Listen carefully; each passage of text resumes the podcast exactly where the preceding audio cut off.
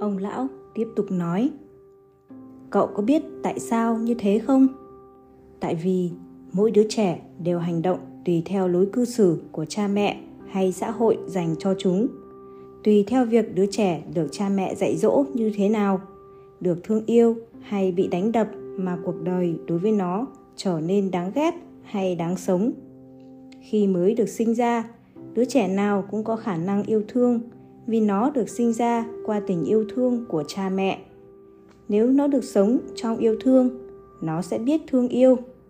Trái lại, nếu không được thế, thì khả năng thương yêu của nó sẽ mất đi và nó chỉ biết sống một cách vô ý thức. Làm sao nó có thể thương ai được nếu như trước giờ nó chưa hề được ai thương? Làm sao nó có thể yêu ai được khi nó không hề được ai yêu?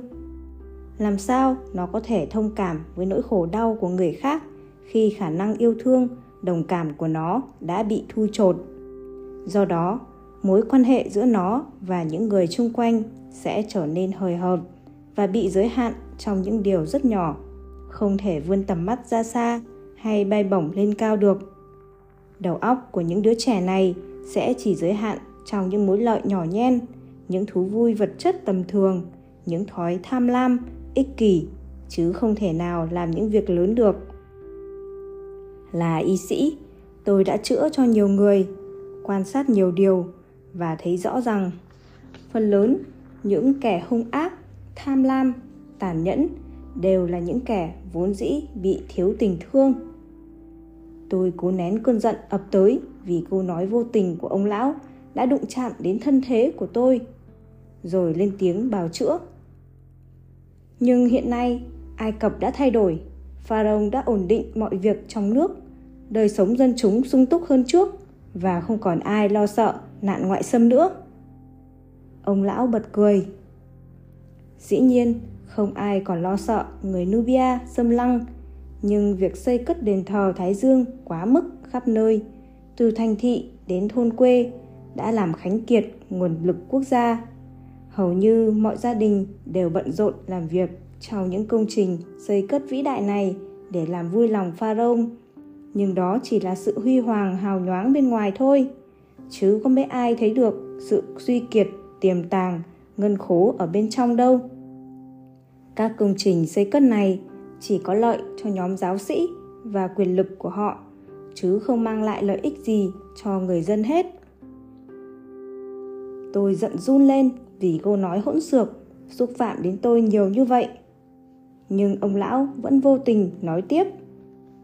Cậu nghĩ xem, tương lai ai cập sẽ ra sao khi mọi gia đình đều bận rộn làm công việc xây cất lăng tẩm. Để rồi những đứa trẻ này lớn lên không được săn sóc, dạy dỗ và thiếu tình thương. Tương lai của chúng sẽ ra sao khi chúng lớn lên với những thói hư tật xấu, chỉ biết tham lam tranh giành hay chiếm đoạt. Nếu không được dạy dỗ, giáo dục từ nhỏ, thì làm sao những đứa trẻ này có thể biết được những gì mà thế hệ trước đã khổ công xây dựng đây? Nghe ông lão nói, tuy vô cùng tức giận, nhưng tôi cũng giật mình phát hiện điều mà trước giờ tôi không hề nghĩ đến. Hiện nay, hầu hết các gia đình đều phải đi xây cất đền đài cho giáo sĩ và pharaoh đâu mấy ai có thể săn sóc con cái, trừ việc cho chúng ăn uống. Trẻ con lớn lên không được dạy dỗ cẩn thận, dễ bị nhiễm các thói hư, tật xấu. Trẻ nhỏ không được săn sóc, âu yếm, nên bị bệnh rất nhiều. Bệnh tật còn có thể chữa, chứ tính tình hay thái độ của chúng đối với cuộc sống trở nên tiêu cực, xấu xa thì làm sao sửa đổi được? Tôi cố nén giận hỏi thêm. Vậy thì ông thường làm gì với những đứa trẻ này? Ông lão trả lời, đối với những đứa trẻ mắc bệnh, được gửi đến đây cho tôi săn sóc. Ngoài việc chữa trị, tôi còn dạy cho chúng biết yêu thương. Ngay cả những đứa trẻ hung hăng được gửi đến đây, chúng tôi không trừng phạt chúng, mà chỉ đối xử dịu dàng với chúng để khơi gợi lại tiềm năng yêu thương đã bị che lấp của chúng ông lão thở dài thật ra đối với người lớn cũng thế thay vì trừng trị bằng cách ném vào hầm sư tử hay đi đầy vùng biên giới để xây cất lăng mộ cho các quan triều. Lẽ ra, Pharaoh phải cho họ cơ hội để thay đổi, để tập thương yêu. Vì tình thương là một loại năng lực sáng tạo, có thể làm chuyển hóa, có thể chữa lành mọi bệnh tật, có thể thay đổi tất cả mọi thứ. Với tình thương, người trao yêu thương và kẻ được thương yêu đều trở nên sung sướng. Tình thương là một thứ ai cũng có thể cho đi mà không bao giờ sợ phung phí. Một khi xã hội được xây dựng dựa trên nền tảng của tình yêu thương nó sẽ có năng lực xây dựng gắn kết mạnh mẽ có thể khắc phục mọi sự. Một xã hội được xây dựng dựa trên sự oán ghét hận thù thì khó mà tồn tại vì nó sẽ phá hủy tất cả mọi thứ tuy nhiên hiện nay đã mấy người biết thương yêu hay tha thứ như thế Lời nói sau cùng này của ông lão làm tôi giận điên lên vì nó chỉ đích danh đến hành động tàn ác của tôi khi lên ngôi pharaoh. Nếu như vào lúc khác, tôi đã cho xử tử ngay kẻ hỗn xược này. Nhưng lúc đó, tôi đã ý thức được hoàn cảnh và kiểm soát cơn giận. Tôi quay qua nhìn người con gái đang vỗ về đứa bé, đang đứng ở phía xa. Cô ta có một nét gì đó đặc biệt mà tôi không lý giải được khiến tôi phải chú ý. Tuy cô không quá xinh đẹp, nhưng đường nét thôn nữ thanh mảnh trong bộ quần áo giản dị, dưới ánh sáng của ngọn đèn nhỏ leo lét, toàn thân cô vẫn toát ra một vẻ thánh thiện của một người mẹ hiền, duyên dáng quyến rũ của một cô gái trẻ. Cô gái không chú ý đến tôi mà chỉ ôm đứa bé trong vòng tay một cách chiều mến. Ngay lúc đó, tôi hồi tưởng lại một cảm giác xa xưa khi còn nhỏ, tôi cũng được mẹ âu yếm như thế. Tôi vẫn nhớ cái cảm giác được nằm trong lòng mẹ và bà cũng nâng niu tôi y hệt như vậy. Tự nhiên, tôi cảm thấy sung sướng một cách lạ lùng về cái gọi là tình thương mà ông lão vừa nói. Tôi nghĩ đến thân phận của mình, mất mẹ từ nhỏ, bị đối xử một cách khắt khe, tàn nhẫn, nhưng nhờ ý chí cương quyết, tôi đã vượt qua mọi khó khăn trở thành một pharaoh uy quyền tột đỉnh. song tôi chưa biết gì về tình thương cho đến lúc này. Tôi chưa hề thương ai hay yêu ai và cũng chưa hề được ai yêu thương. Tất cả những cung nữ xinh đẹp chỉ biết làm vui lòng tôi vì đó là bổn phận của họ, không hề có tình yêu. Hoàng hậu Nedium cũng chỉ đóng một vai trò mờ dạt nhạt trong cuộc hôn nhân được thu xếp này. Thật ra tôi chưa hề yêu ai và cũng chưa hề được ai yêu. Đó là một sự thật không chối cãi được. Tôi nhìn lại người con gái kia. Cô có nét gì đó dịu dàng rất giống mẹ tôi khi xưa. Tự nhiên tôi thấy mình mỉm cười với người con gái đó nhưng cô vẫn mải mê âu yếm đứa bé không để ý gì đến người khách lạ đang chăm chú nhìn cô tôi lầm lũi bước ra khỏi căn nhà của người y sĩ già nhưng không về cung điện ngay mà đi thẳng qua đền thờ Thái Dương. Sát ngạc nhiên khi thấy tôi đến vào giờ này. Tôi khơi chuyện. Này Sát, theo ông thì tình hình Ai Cập hiện nay ra sao? Sát nhìn y phục lạ lùng của tôi, giật mình lo sợ. Tại sao Pharaoh lại hỏi như thế? Ngài biết rõ mọi việc hơn chúng tôi mà. Tôi sẵn giọng. Nhưng ta muốn ông trả lời một cách rõ ràng. Sát quan sát tôi một cách cẩn thận rồi mới trả lời. Từ khi lên ngôi Pharaoh, Ngài đã làm nhiều việc lớn, cải tạo xã hội, dẹp phản loạn, trừng trị những kẻ bất tuân luật pháp, mang lại sự thịnh vượng cho dân chúng xứ này. Không những thế, Ngài đã cho xây rất nhiều đền thờ ở khắp nơi. Công lao của Ngài ít pharaoh nào sánh được. Tôi gần như quát lên. Đó không phải là điều ta muốn đang hỏi. Giác thực sự bối rối, chăm chú nhìn tôi. Phải chăng ngài muốn hỏi đến việc xây cất lăng tẩm cho ngài? Triều đình đã cho xây cất một ngôi mộ vĩ đại để sau khi chết, ngài sẽ có một cuộc sống tốt đẹp ở kiếp sau. Các nghi thức ướp xác đều đã được chuẩn bị đầy đủ Tôi không kìm được nữa, quát to. ta biết việc này, đó không phải là điều ta muốn hỏi. Sát Juze Phải chăng các cung nữ không làm ngài vui lòng? Triều đình đã cho tuyển rất nhiều cung nữ xinh đẹp từ khắp nơi trong vương quốc.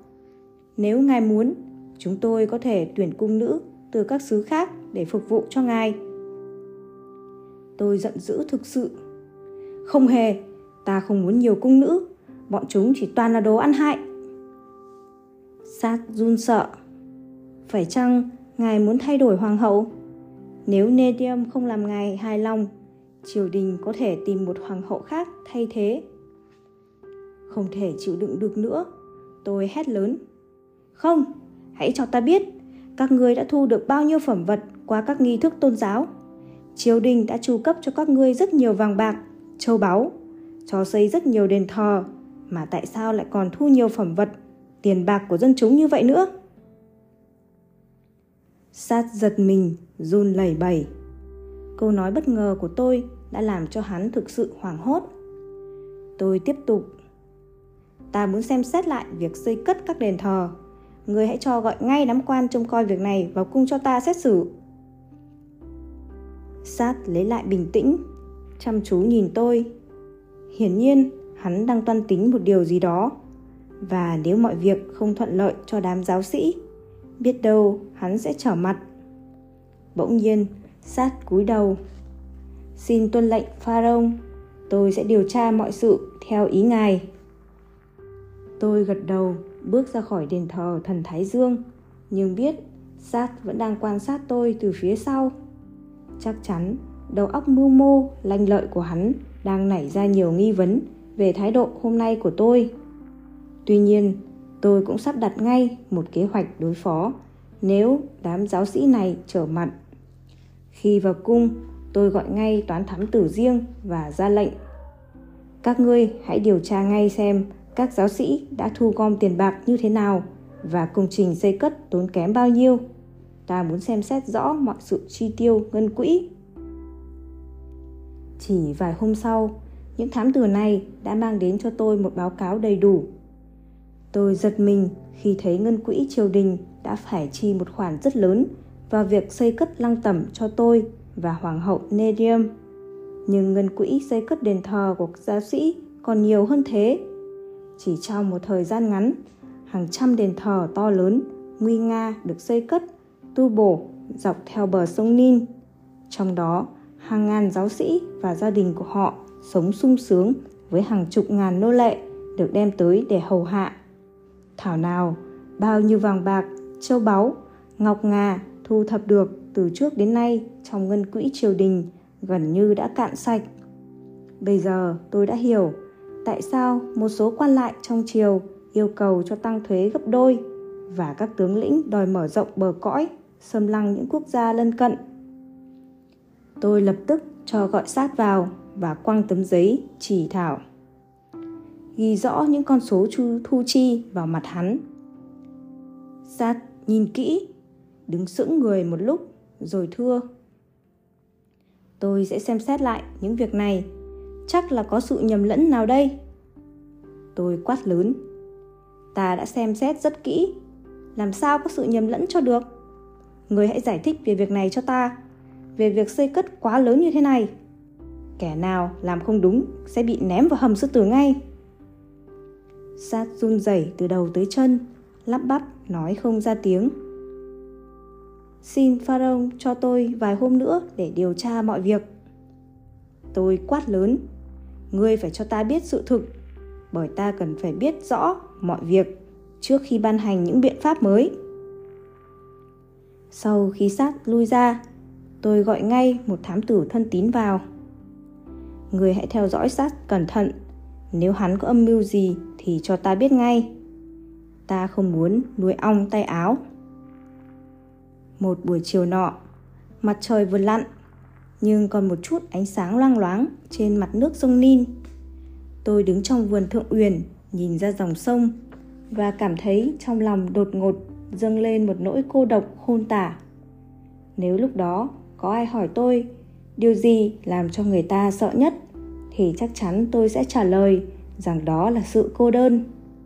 Dĩ nhiên, không ai có thể hiểu tại sao một pharaoh sống trong cung vàng, điện ngọc?